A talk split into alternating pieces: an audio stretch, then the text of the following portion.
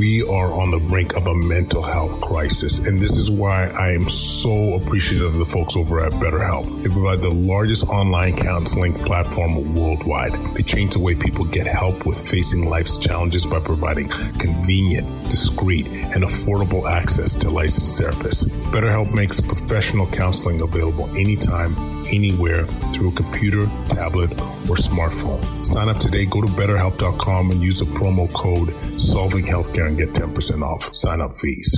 COVID has affected us all, and with all the negativity surrounding it, it's often hard to find the positive. One of the blessings it has given us is the opportunity to build an avenue for creating change, starting right here in our community. Discussing topics that affect us most, such as racism in healthcare, maintaining a positive mindset, creating change, the importance of advocacy, and the many lessons we have all learned from COVID.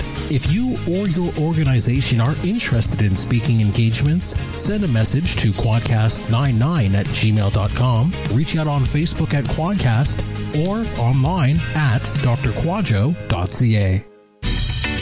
Welcome to Solving Healthcare. I'm Kwadwo Kyeremanteng. I'm an ICU and palliative care physician here in Ottawa and the founder of Resource Optimization Network. We are on a mission to transform healthcare in Canada. I'm going to talk with physicians, nurses, administrators, patients, and their families because inefficiencies, overwork, and overcrowding affects us all. I believe it's time for a better healthcare system that's more cost effective, dignified, and just for everyone involved. Quadcast Nation, super exciting episode I got flowing with you. We got Kali Dayton.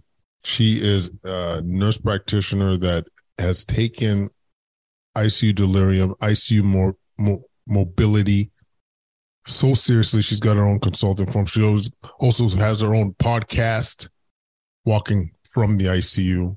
Such a great phenomenon. And so we got her. You'll hear this episode. It's a live cast that we did a couple weeks ago. I'm just really proud of her. Just someone that's taken getting people healthier and out of the ICU and functional absolutely seriously. And we need more of that going on right now.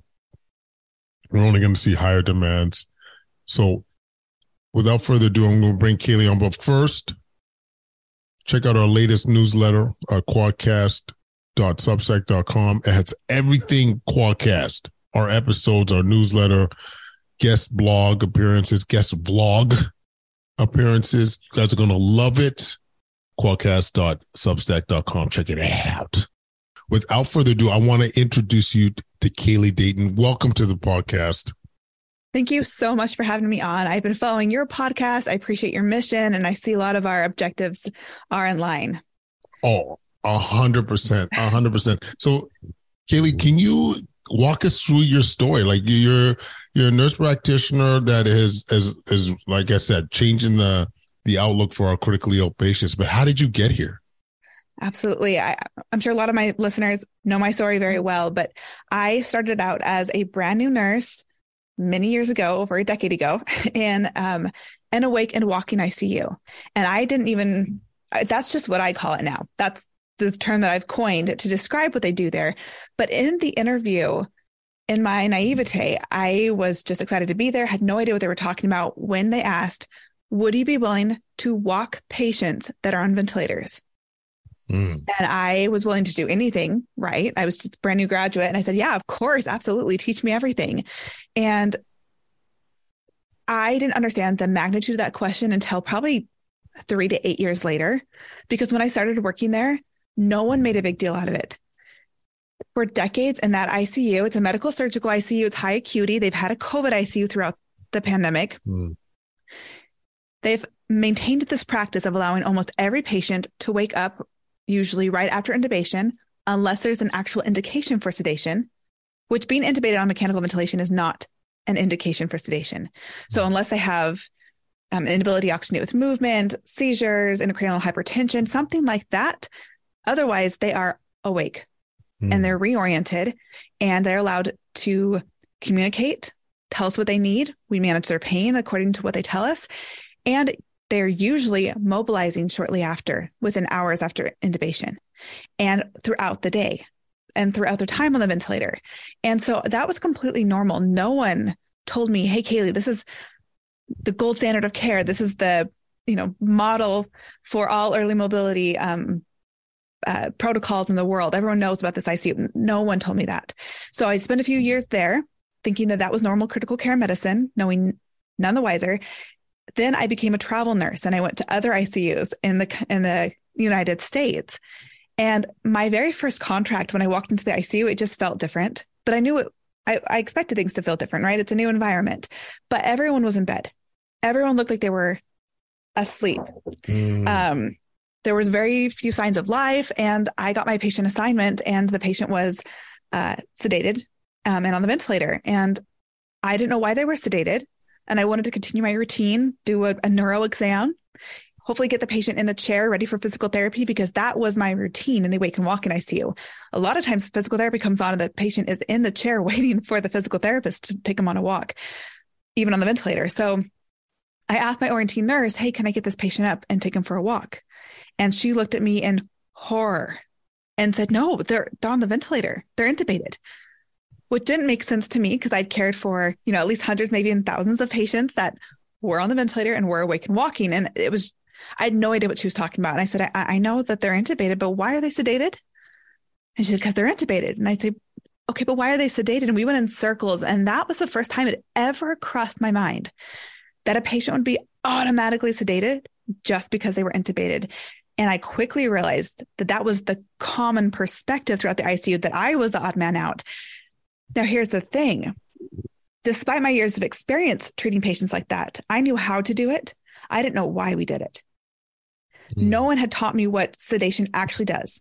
No one taught me what it's actually like for patients um, and how much it changes outcomes. So, in that environment, I didn't have the tools to support my approach and my practices and to advocate for my patients. And because I was still kind of a new nurse and I was you know, you just try to fit in in the ICU. There's so much peer pressure. There's the culture is such a huge part of it. I ended up just taking the win in Rome approach and I just went with what I was surrounded with. And I ended up, yep, following along, sedating all my patients. Mm. Um, and I didn't really obviously know the difference. I, I, mean, I saw a difference in outcomes. I saw patients stay on the ventilator for far longer. I missed the human connection. I noticed that there were a lot of tracheostomies and um, nursing home and LTAC discharges that I did not see in the wake and walk in ICU. 93% of survivors from that high acuity medical surgical ICU that I came from went straight home after the after the ICU. That is nuts. That is nuts. That's what I thought was normal. So I was noticing things, but I couldn't really put my finger on it. I couldn't advocate and I just went with it, right? And I even laughed at some of the nursing jokes about, yeah, I hope my patient's sedated and and totally snowed today. Um, thinking that that was funny. And, and it wasn't until years later that I was in grad school. And of course, even in my acute care doctorate program, nothing was mentioned about sedation and mobility practices. It was just assumed, even in our case studies, it was assumed that if a patient came in with pneumonia, they were going to be sedated if they were on a ventilator. Um, I was on a plane ride and I sat next to a survivor. And when he heard that I was a nurse, an ICU nurse, the color dropped from his face. And he started telling me about his experience over four years before that moment um, when he was a patient and he told me what it was like to be on a ventilator. Um, but he barely, just barely mentioned the ventilator. All he could fixate on was what it was like to be in the middle of a forest with his limbs nailed to the ground and trees were falling down on him and he couldn't run away. Mm-hmm. And demons were coming out of the sky and lots of things that he still couldn't talk about because he was so deeply traumatized. And I was a complete stranger on this plane and he's sobbing to me, telling me about what he experienced. And of course, I wanted to diagnose him and I said, Well, it sounds like you had ICU delirium. But that meant nothing to him. And I came to realize as I listened with real empathetic ears that that wasn't just a nightmare. Those weren't hallucinations. Those were vivid and real. And he was psychologically, psychologically scarred as if he had physically lived through those scenarios. And I was really shooken. Mm. And I really hoped that he was one in a million because he was telling me that for a year after discharge, it was really difficult to relearn how to sit, stand, walk, swallow. That was really hard. But the hardest part was that for a year after discharge, every time he closed his eyes, he would be lost back in that forest, back in that scenario, and he could not sleep. So the depression, anxiety, physical disability. I didn't ask about the cognitive function because I didn't enough know enough to know that he would be at high risk of having post ICU dementia But he said that he still had not returned to his career, that his life was over. He said, I know I, I feel bad even telling you this. I should be grateful to the ICU for saving my life, but my life is over. The life I knew before the ICU is gone. I lost my life in the ICU. And if I were ever to become sick, I would never cross a toe back into the ICU. So he was a DNR, DNI in his 40s with no other real comorbidities because he never wanted to live through that again. And I think what he meant by that was ICU delirium. And I had I had worked in the ICU for about six years. We never I never heard anyone talk about anything like that. So I thought this has to be a fluke. He has to be, you know, one in a million. So I went to survivor groups and I thought I would have to post and ask survivors questions. No, the second I got into the survivor group, I just scrolled through and almost all their posts were about the trauma suffered under sedation in these medically induced comas, what it was like to not be able to balance their checkbook, read a book, read a clock. Like they were barely able to text. Like these are people saying, How long is this going to last? My brain is not the same.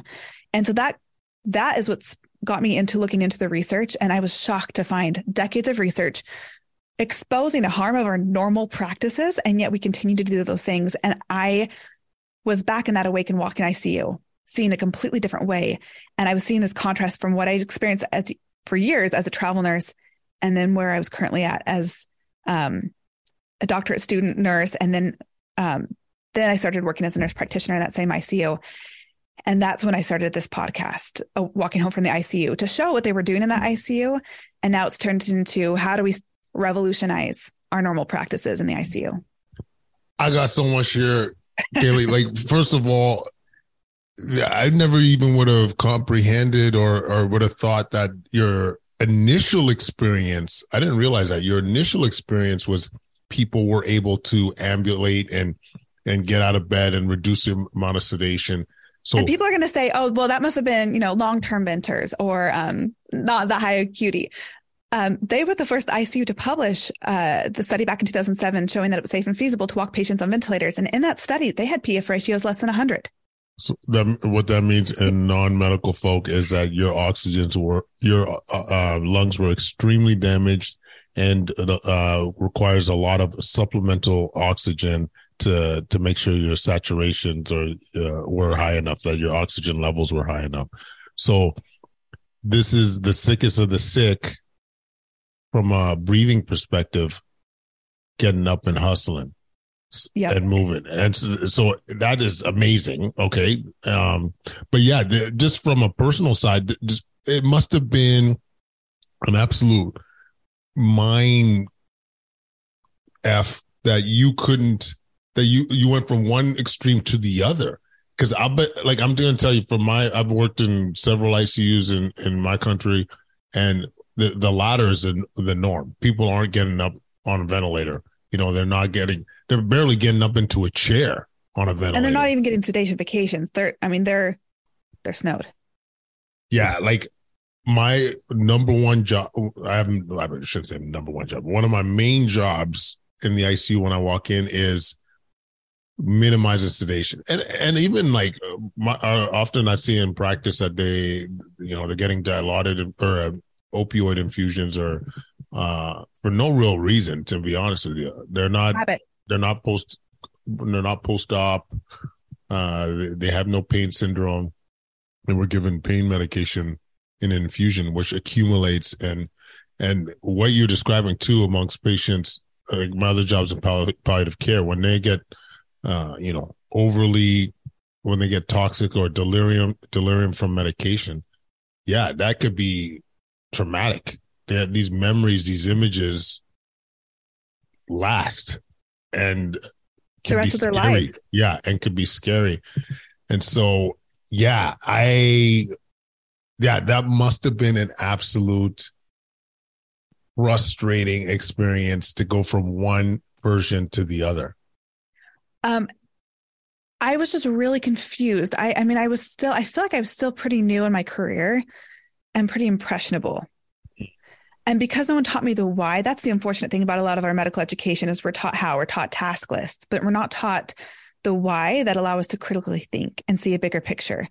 And I feel like I, looking back, I was really victim to that. Um, I, but I would still ask every ICU, so shouldn't this patient get up? Can I get them up? Because it, I I knew that that was beneficial. I wanted that, and a lot of it for me was I wanted to see my patients get better. When you're walking a patient on a ventilator, you know that they're progressing. You get to connect with them. You get to know who your patients are. I had no idea who my patients were. They were just bodies in the bed, and that's not why I got into medicine. And so I missed that. So even just selfishly, I wanted them to be off sedation. Had I known that by taking off sedation, we could decrease their um, seven day mortality by 68%. Oh, I would have been all over that, but I didn't know. And I did work in one ICU where they had some level of the ABCDF bundle, which is a protocol to help guide teams to minimize sedation and get patients up. But there's such a spectrum of compliance and different approaches to it. So I was taught to do an awakening trial, which means you turn down sedation. Um, the purpose really should be to get them off sedation. It should be sedation cessation. But I was taught, so, you know, at five o'clock in the morning, we have to turn down sedation. It's super annoying. I know, but just turn it down. Wait to see them thrash. That's how you know when you see all their limbs move, you know, they haven't had a stroke. Then you, and you can tell they can't tolerate the ventilator. Then you turn the sedation back on and call it a failed trial. Just mm. chart it. And I was confused. I didn't know what the objective was. I didn't know what we were doing. I didn't know why they were agitated. Um, and for her, her to say it's because they can't tolerate the ventilator, that was confusing to me because I'd seen so many patients tolerate the ventilator. I didn't understand delirium and I hated awakening trials. They were laborious, they were stressful, they felt unsafe. And it's hard to see patients be in delirium. It's hard mm. to see them be so uncomfortable and you can see the terror in their eyes. But again, when in Rome, I just did what I was told, unfortunately. And so this is my journey now is almost my penitence for the harm that I caused my patients during those years. Well, I mean, let's let's be honest, Kelly. You can't you can't be looking at it that way, man. Like, right? No, that's we we all like remember, like you what you're the sedation is the norm, but uh what we're do, doing now is trying to advocate for change, and I and I can't re re emphasize too much. Like the change can be dramatic for fo- for people. Like it really comes down to function. Like if you can't, we're in the ICU and you're paralyzed, intub- intubated, on sedation and, and analgesia, you're not moving. Like you're not using your muscle. And then when you're trying to go back to what you wanted to, where you wanted to be, like, you know, I think a lot about our COVID patients. Like these guys were, you know, in the 40s, 50s, 60s that are trying to get back to working that were trying to get back to doing the activities that they love to do. And in like when you think about this, like not only are you impacting their ability, like they're not getting to their functional level, but what's it doing for their family? Like now you got a loved one that's got to take care of them, that might have to take off time off work too. Like it just is an absolute amplifier when people oh, can't be functional. And for those that maybe don't work in the medical field or even and especially those that do, here's what we're not talking about the bedside. Here's what we're not telling patients and families. You know, when you go to surgery, they give us uh, informed consent. They tell us here are the remote risks of things that could happen, right? What we don't do before intubation for patients and our families is tell them the actual risks of sedation because we don't understand ourselves that sedation is not sleep. It disrupts the brain activity so severely that they don't get real REM cycle. So my perspective is that it's a form of torture. Really, I mean, that's what we do in war, in the military. We deprive people of sleep, and that's what we're doing to our patients when we give medications that make it so they cannot get restorative sleep. Um, many of our sedatives are myotoxic, meaning that they're toxic to the muscles, so it causes more muscle breakdown. Um, and then on top of that, it, there's absolute disuse when you're that deeply sedated. You're not even contracting a muscle usually and so that disuse makes it so that our muscles break down more.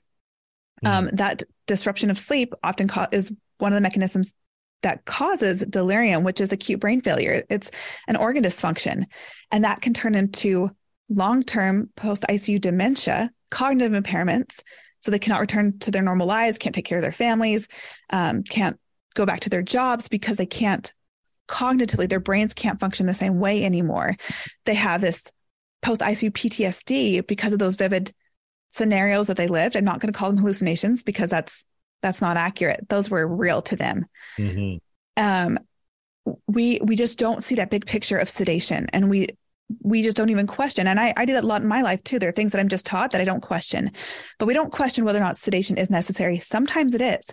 But when we understand how risky it is, then we can do a true risk versus benefit analysis for each patient to say, okay, they're intubated for this reason. Does that necessitate sedation? If not, let's get it off and see what they need. Let them communicate. Let's prevent delirium. Your your platform is all about preventative medicine. But in the ICU, you come in with one acute critical illness and you we sign them up for chronic conditions. Mm-hmm. Uh, we absolutely. And it's it's as you said, like it really is about what can we do to prevent this from becoming a chronic condition and honestly it takes a whole it's a culture change from what i could see. Like what's sad about medicine is that we have data to support how bad things are or how good things are but the amount of time we invest in create that change is, is limited. Like I, I mean if we look at the data for sedation vacation so that same principle of hey use turn off someone's sedation uh, periodically that we we know that has positive outcomes. Like we know that, but you could go through an ICU throughout any country in North America, and you, you there's odds that they're not getting it routinely. Like you know, and, and so why why it doesn't that happen? And that's why I'm I'm like really proud of Kali for number one being a champion of this because I mean ICU care sucks, but a lot of us will end up in there. And so we want to be able to optimize care but also like just doing something about it. Like it's one thing to to to bring attention to it but like just also being an activist i think it, it, it helps. So, so, you know you got the podcast kali.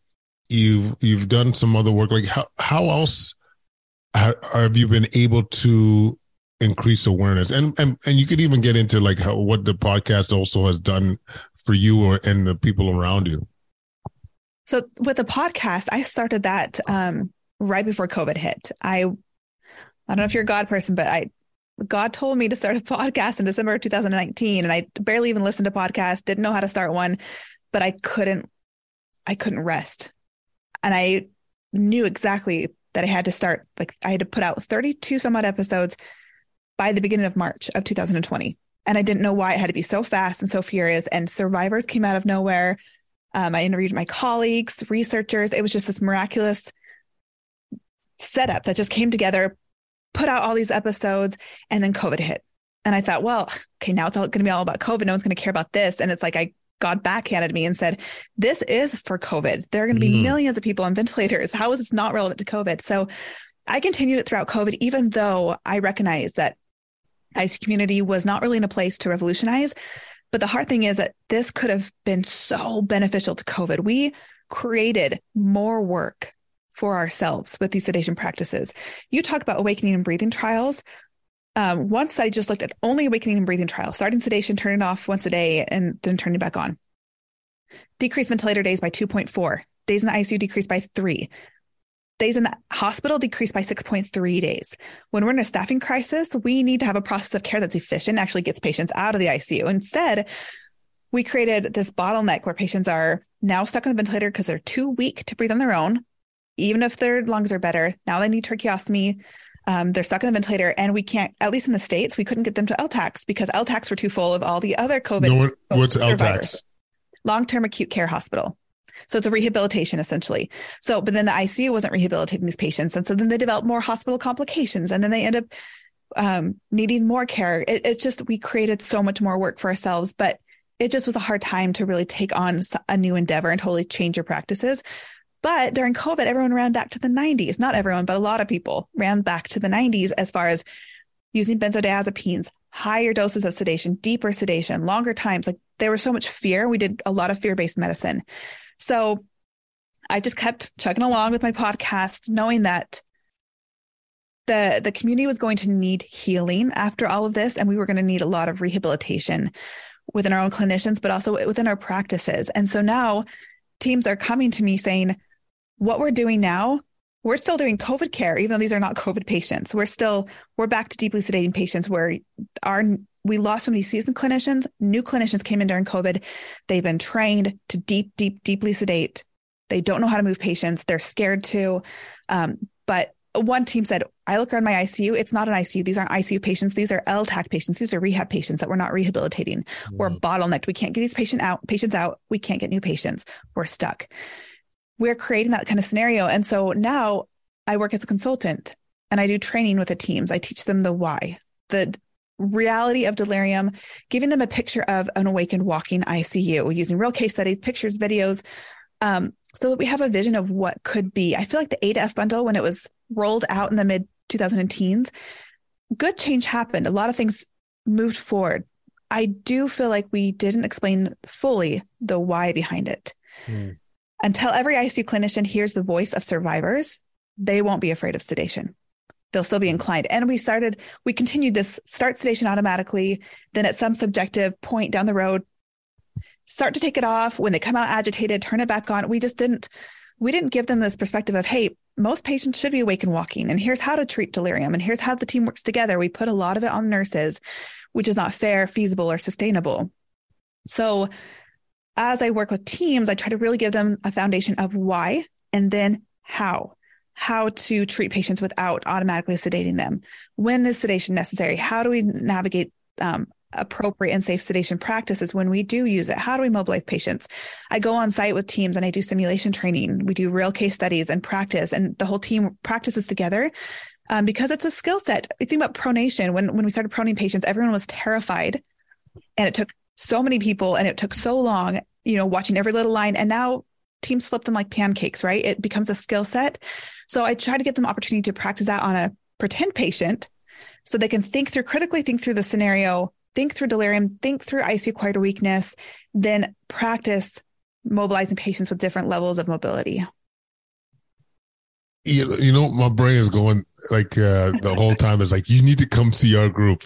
Let's do it. Yeah, I'll we, jump on a plane tomorrow. Actually, I can't. I'm going to Kentucky tomorrow, but let me know. I'll be there. uh, but you know what I'm saying? Like, I, I think, wow, we would absolutely love to have you. Just knowing, I think where we're a lot of us or clinicians lack is hearing the voice of the people that have gone through it and because clearly kali that's been a motivator for you in terms of why we need to pivot and provide more or less sedation to our patients and mobilize our patients and avoid them from having all these secondary complications as a result of being immobile because you know the means are there.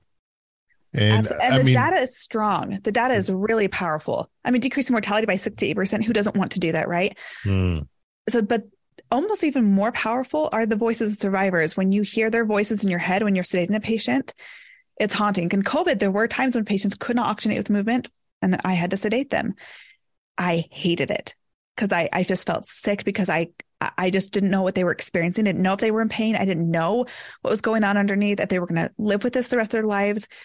That it's because of the survivors that I interviewed in my podcast. They are the educators. Mm.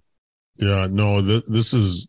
I got so much ideas going through my head, and I would love oh, after when we jump off links to the episode, some of the episodes from the survivors that we could pass along to our group because. uh or, or, to our show in general. Like yeah. we'll, de- but uh, to our group too, uh, to give a sense of what it really is like to go through this. Because yeah, our patients don't come back. I mean, every once in a while we get a, a patient come back and say how they're doing, but they don't give us the, they don't give us the, the you know the negative side. They really focus on showing some gratitude. You know, which um, is good. But if they came back it's probably because they weren't too traumatized to come back. The ones that don't come back. I mean, why would you go back to the place that you, you thought you were sexually sure. assaulted? Yeah. No, yeah. It's, it's like, too triggering. Some people can't even go the same street as that hospital. Yeah. Um, and so on my website, under the resources tab, the clinician podcast, at the bottom of the page, it is organized by topics. And so one of those topics is survivors of sedation and immobility, as well as survivors of an awakened walking ICU. So you can hear their different perspectives and testimonies, as well as it's organized by different topics. Um, delirium you're clinicians. you're, an, you're an organized cat. I'm looking at it right now. You're you're you're you're, you're I can tell you you're very structured and organized just by the the way uh, your your your your website is set up. It's on point. it's curriculum. This is education. This is not just a hobby. I mean, this is we've got to make sure we get the right information to the right people. So Oh my god, you're so you're a boss. you're an absolute boss. Yo, it's so it's she, you you could be running an organization one day, and I see I don't know. You you I, I see I see big things for you. I, I, I mean, I have I have a lot of optimism for the future of critical care. Going to conferences, meeting with people at the bedside, podcast listeners reaching out. I mean, it's not just me that cares about this. That's why I continue. Is that there are so many people that I call revolutionists.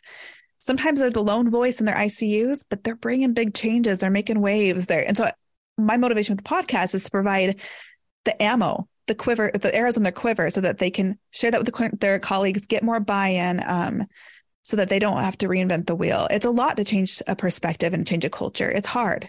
Yeah, and, and maybe just seeking some advice about like we had uh oh my goodness, his brain's gonna uh, uh, Wes Ely on the Uh-huh. show and uh, about how to create some culture change around this issue. But I I want to hear your perspective, Kali. What, how do you think you do create that culture change? Because like right now, you bring this up to many staff, and they'll be they'll be like, oh, they're gonna extubate themselves. Oh, we're short staffed. This is not gonna be able to work. Like, what are your thoughts?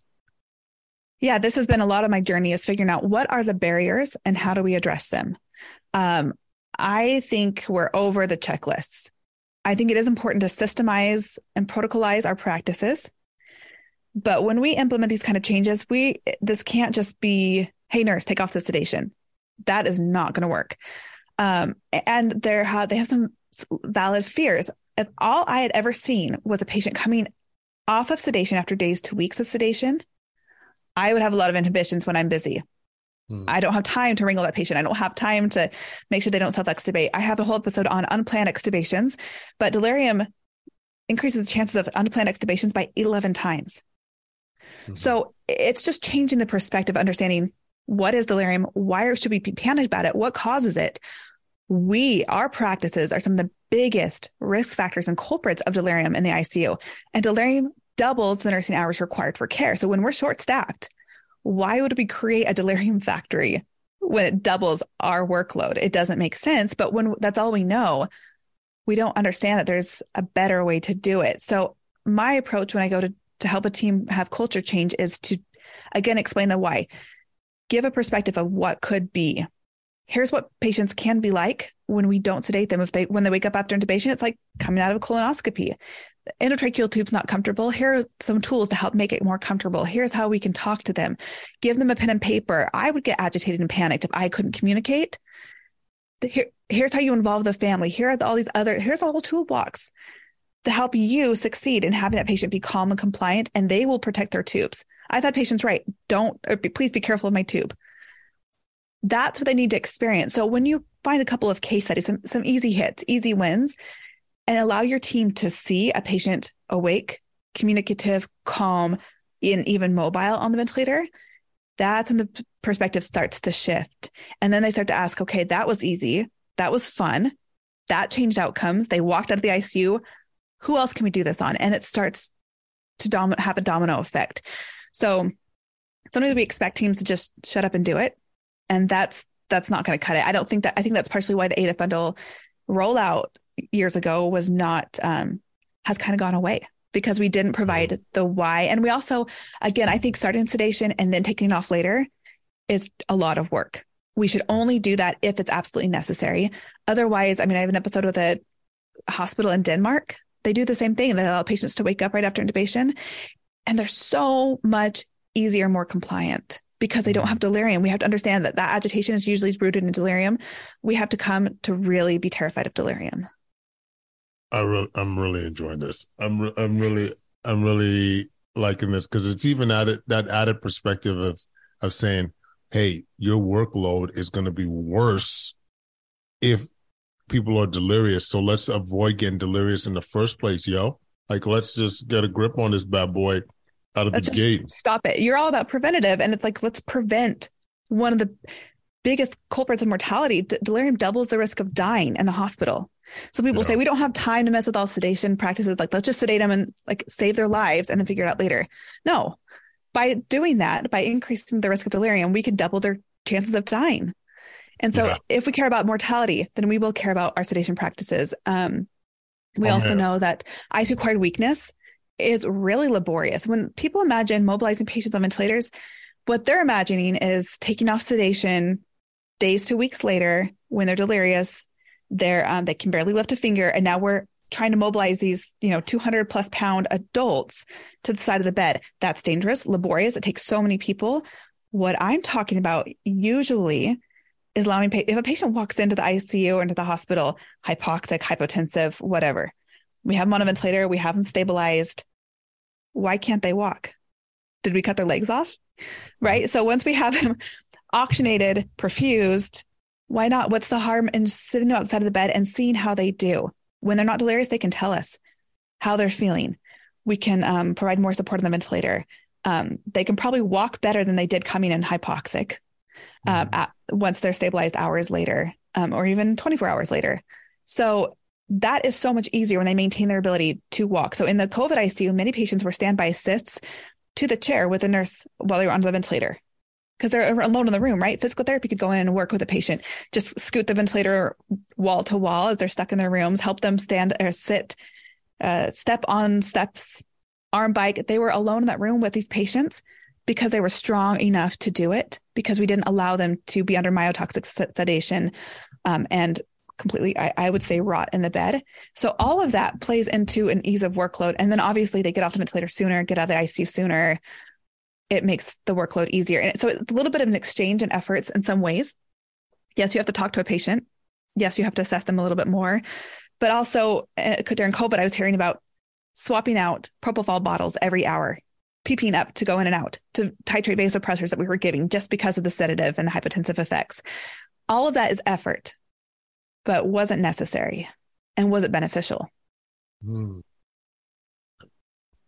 I'm telling you, this is where you talk. You're changing the boogie, changing, the, the boogie. Yeah, changing the conversation and perspective. Because, like I said, this is something that can dramatically impact patient care, and if we could get the buy-in in the culture, wow!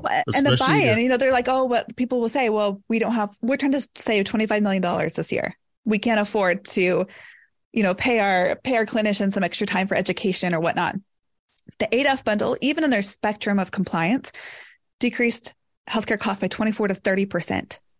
Oh, yeah. ICU acquired weakness increases healthcare costs by, I want to say 30, 40%.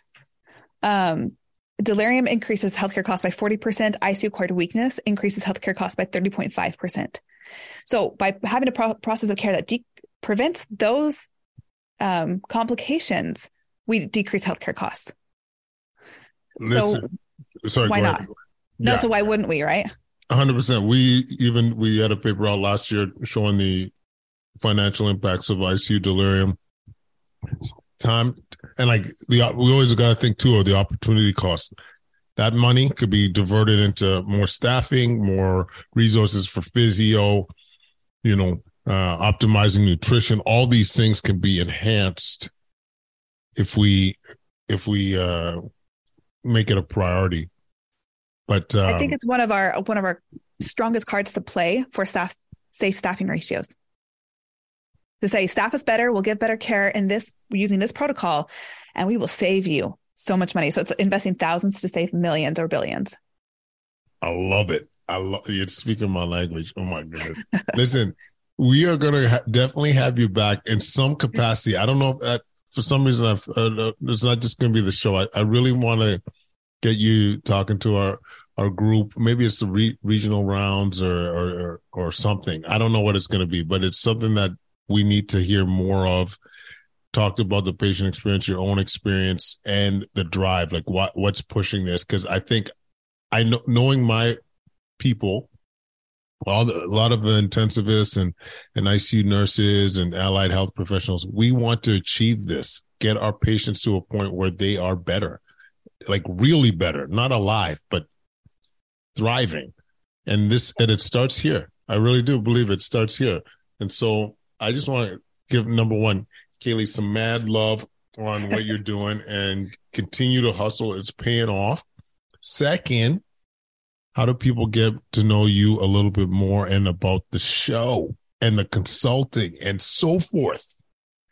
So I have a website, www.daytonicuconsulting.com. Um, there's more information about um, consulting services available. The podcast is on there. The podcast has transcriptions and citations organized by topics. They're about uh, so organized, folks. 116 episodes, and um, I really didn't even know how how much of a what's it called a rabbit hole that this would become. But there's so much to learn about um, the science behind what we're doing, as well as a patient and clinician perspective. So um, check that out. Find the topics. Um, if nothing else, start at the beginning. I think the beginning lays a foundation. I was very intentional about how I organized it at the beginning to lay a foundation of why, and then the how comes later. Um, I'm on Instagram, Kali Day- or Dayton ICU Consulting, Twitter, TikTok. Um, but go ahead and set up a consultation with me. Send me an email, and we can chat about your team, your barriers, um, even your family members, what's going on. I'm obviously obsessed, so I'm here for you. Let me know. So good. So good. Thank you so much for joining us. Those on the, the chat group or on the, the watching live, you want a, piece of this episode, just tap NL into the chat box. We'll get you a copy, the video and the and the uh, podcast when it's released. Awesome work. Congratulations. This is Thanks for caring about this. 100%. Quadcast Nation, that's exactly what I'm talking about. Changing the boogie right there. And I see you care. So follow us on Instagram, YouTube, TikTok, Facebook at quadcast.com. Leave any comments at quadcast99 at gmail.com. Subscribe to our newsletter.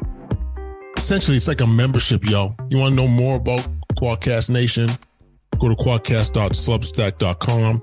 Check it out. Leave that five star rating and then continue to allow us to change the boogie in unison. Right, folks. Take care. Peace. We love you.